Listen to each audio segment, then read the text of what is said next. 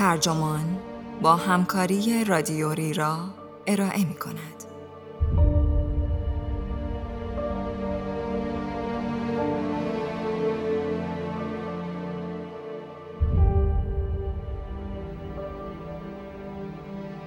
ارسطو طرفدار بردهداری و نابرابری بود. آیا باید او را کنار بگذاریم؟ این عنوان مقاله است به قلم اگنس کالارد که در جولای 2020 در مجله نیویورک تایمز منتشر شده و وبسایت ترجمان آن را در مهر ماه 1399 با ترجمه علی کوچکی منتشر کرده است. من آرمان سلطان زاده هستم.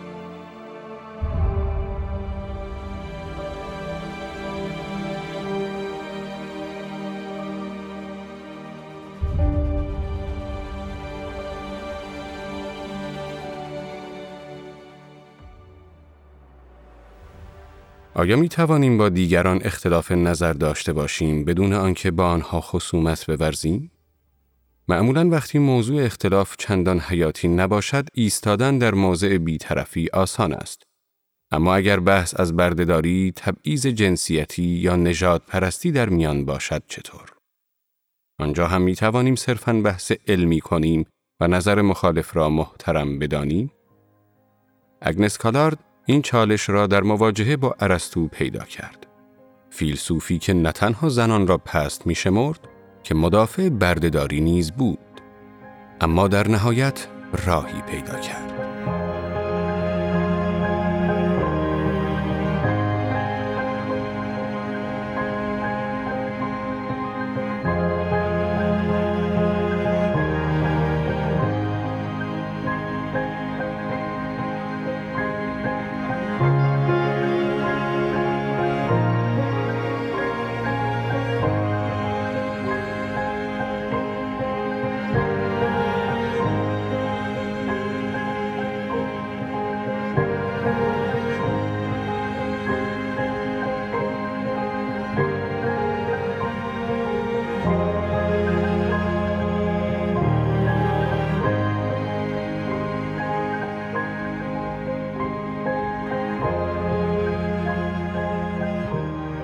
اینطور نبود که ارسطو فیلسوف یونانی به بردهداری با چشم اقماز بنگرد نه او مدافع بردهداری بود نه تنها از آن دفاع می کرد بلکه آن را به نفع خود بردگان نیز می دانست.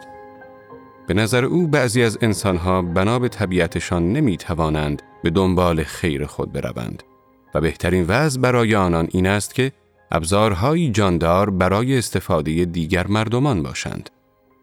بنده جزئی از خدایگان است، جزئی جاندار، اما جدا از کال بد جسمانی او.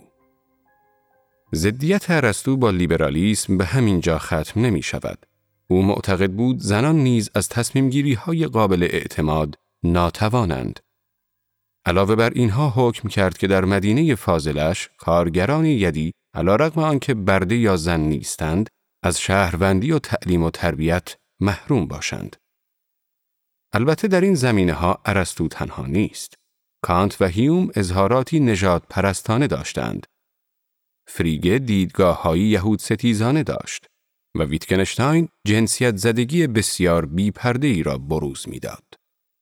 آیا خوانندگان باید چنین اظهاراتی را کنار بگذارند یا از آنها چشم پوشی کنند و توجه خود را به ایده های ارزشمندی جلب کنند که در سایر بخش های آثار آنان میابند؟ این سیاست گزینشی عمل کردن شاید درباره کانت، هیوم، فریگه و ویتکنشتاین جواب بدهد چون نوشته های فلسفی اصلی آنان به پیش داوری ها و تعصباتشان ربطی ندارد. اما گمان نمی کنم که این ترفند را بتوان به خوبی برای ارسطو نیز به کار برد. زدیت او با مساوات طلبی عمیق تر از این حرف است. ارسطو بران بود که ارزش یا ارج یک انسان یا همان فضیلت آدمی به چیزی است که او در فرایند رشد و پرورش خیش کسب می کند. نتیجه این می شود که اگر کسانی از کسب آن فضیلت ناتوان باشند یعنی زنان و بردگان یا صرفاً به آن اقدام نکنند یعنی کارگران یدی در جایگاهی نیستند که احترام یا تایید واجدان آن فضیلت را مطالبه کنند. بنا به خانش من ارسطو نه تنها به مفهوم شعن ذاتی انسان اعتقادی نداشت که مبنای تعهد امروزی ما به حقوق بشر قرار گرفته بلکه فلسفه او نیز نمی‌تواند با این مفهوم تطابق یابد. زدیت او با مساوات طلبی شباهت چندانی به نجات پرستی کانت و هیوم ندارد و بیشتر شبیه دیدگاه های دکارت درباره حیوانات یعنی جانوران غیر انسانی است. این واقعیت که دکارت حیوانات را ماشین های بیجان توصیف می کرد، نتیجه مستقیم دوگان انگاری عقل گرایانه او بود. تفسیرهای او درباره حیوانات را نمی توان ملاحظاتی نابهنگام تلقی کرد. اگر کنار گذاشتن را حذف فردی از موقعیت تأثیرگذارش بر اساس یک جرم نظری بدانیم، شاید به نظر برسد که مقدمات کافی برای کنار گذاشتن ارسطو نیز فراهم است. تأثیرگذاری او بسیار قابل توجه بوده است. هزاران سال پس از مرگش آثار اخلاقی او همچنان به عنوان بخشی از برنامه دروس پایه فلسفه در دانشکده ها و دانشگاه های سراسر جهان تدریس می شود. اما اشتباه ارسطو آنقدر جدی است که باعث بدنامی اوست. حتی هنگامی که با آن آدم بدهای مختلف تاریخ مقایسه شود که سعی داشتند محرومیت گروه های خاص یعنی زنان، سیاه پوستان، یهودیان، همجنسگرایان، خدا ناباوران را از چتر حمایتی شعن و شرافت انسانی توجیه کنند. چرا؟ چون ارسطو تا آنجا پیش رفت که فکر می کرد اصلا چنین چتر حمایتی وجود ندارد. با این حال من می خواهم از ارسطو و جایگاه او در برنامه درسی فلسفه دفاع کنم. آن هم با اشاره به فوایدی که از سر و کله زدن با او نصیبمان می شود. او می تواند به ما کمک کند که مبانی التزام خودمان به مساوات طلبی را تشخیص دهیم و چه بسان نظام اخلاقی او حقایقی در خود داشته باشد. برای مثال، درباره اهمیت توجه داشتن به خیر اعلا که همچنان لازم است آنها را با نگرش های خودمان تلفیق کنیم. من می‌خواهم گام دیگری بردارم و حمایت حتی بیشتری از او بکنم. مسئله صرفا این نیست که فواید خواندن ارسطو بر هزینه هایش میچربد بلکه اساسا هیچ هزینه ای در میان نیست. در واقع اصلا هیچ دلیلی نداریم که بخواهیم ارسطو را کنار بگذاریم. ارسطو اصلا دشمن ما نیست. من نیز همچون ارسطو اهل فلسفه‌ام و فیلسوفان باید به امکان اختلافات تند و تیز درباره بیشتر مسائل بنیادین گردن بگذارند. فیلسوفان یکی از آرمانهای خودشان را این می‌دانند که به نقطه‌ای برسند که هیچگاه با طرف بحث خود به عنوان متخاسم برخورد نکنند. اما اگر کسی دیدگاه های پیش روی تر کند که مستقیما با احساسات اخلاقی شما تعارض داشته باشد، چگونه می توانید از خصومت با او اجتناب کنید؟ پاسخ این است که او را به شکلی حقیقی فهم کنید. یعنی آثار او را صرفاً به منزله محملی برای محتوای باورهایش در نظر بگیرید. نوعی از گفتار هست که فهم حقیقی آن اشتباه است چون کار کرده آن نوعی پیام رسانی است. تبلیغات و خطابه های سیاسی نمونه هایی از پیام رسانی اند به نحوی که بیشتر تحت عنوان صدور بیانی قرار می گیرند. مثل اعلام تحریم، اعلام اعتراض یا عذرخواهی عمومی. در این نوع گفتار واجه ها به کار بسته می شوند تا نقشی فرا ارتباطی را ایفا کنند. در گفتار پیام رسان همواره هدفی غیر از جستجوی حقیقت در میان است. یکی از روش های تبدیل گفتار حقیقی به گفتار پیام رسان پیوست کردن فهرستی از اسامی است. عریزه یکی از نمونه های گفتار غیر حقیقی است. چون اینطور نیست که هرچه افراد بیشتری به چیزی باور داشته باشند آن چیز واجد حقیقت یا صدق بیشتری شود. در حالی که گفتار حقیقی از شیوه های اقناعی و نظاممند حقیقت محور یعنی استدلال و شواهد استفاده می کند، گفتار پیام رسان نوعی فشار غیر اقلانی بر دریافت کننده وارد می کند. برای مثال، یک عذرخواهی عمومی غالبا می تواند اعمال فشاری اجتماعی بر طرف آسیب دیده برای بخشش یا به هر حال تظاهر به بخشش باشد. پیام رسانی غالبا در بستر نوعی کشمکش قدرت قرار می گیرد. در یک فضای سیاسی بسیار پرتنش، گفتارها بیش از پیش به سمت پیام رسانی سوق میابند. فرد به ندرت می تواند چیزی بگوید بی آنکه این بدگمانی را برانگیزد که آیا دارد وارد این بازی می شود یا نه.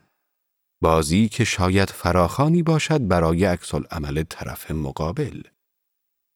مثلا عبارت زندگی سیاهان مهم است و زندگی همه مهم است در فضای کشمکش های سیاسی ما به نحوی تر شده که اگر کسی با این کشمکش آشنا باشد نمی‌تواند این تعبیرات را به معنای حقیقی به کار ببرد یا به این معنا آنها را بفهمد.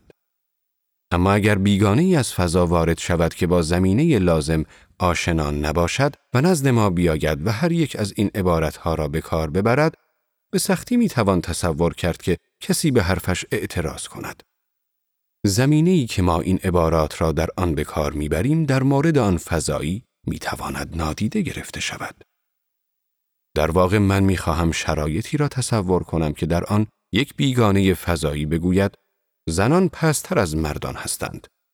بی آنکه از این حرف احساس توهین کنم. مثلا فرض کنید این بیگانه فضایی در سیارهشان هیچ جنسیتی ندارند و بر اثر مشاهداتش از سیاره ما به این نتیجه رسیده باشد که زنان پستر از مردانند. تا هنگامی کان بیگانه با من محترمانه حرف بزند نه تنها خواهان شنیدن نظر او خواهم بود بلکه حتی علاقه مندم که به دلایل او نیز برای آن نتیجه گیری ها گوش کنم. من ارسطو را مثل چنان بیگانه ای مطالعه می کنم. روی کرده او به اخلاق تجربی یعنی مبتنی بر مشاهده بوده است. وقتی او به دور برش نگاه می کرد جهانی از بردهداری را می دید و زنان و کارگرانی یدی را مشاهده می کرد که زیر دست بودند. آنگاه این مشاهدات را در نظریه اخلاقیش منعکس می کرد. وقتی او را مطالعه می کنم آن نوع نگرش به جهان را می بینم. همین و بس. تصور نمی کنم که اون نیتهایی خباست آمیز یا انگیزه هایی باطنی در پس آن کلمات داشته است. آن کلمات را همچون نماد و نشانی از شخصیت نابکار او تفسیر نمی کنم. یا به عنوان تلاشی برای رساندن پیامی خطرناک که چه بسا لازم ببینم برای حفاظت از افراد آسیب پذیر با آن به نزاع برخیزم یا به سکوت مجبورش کنم. البته به یک معنا دشوار می‌توان ایدهی خطرناکتر از ایده او تصور کرد.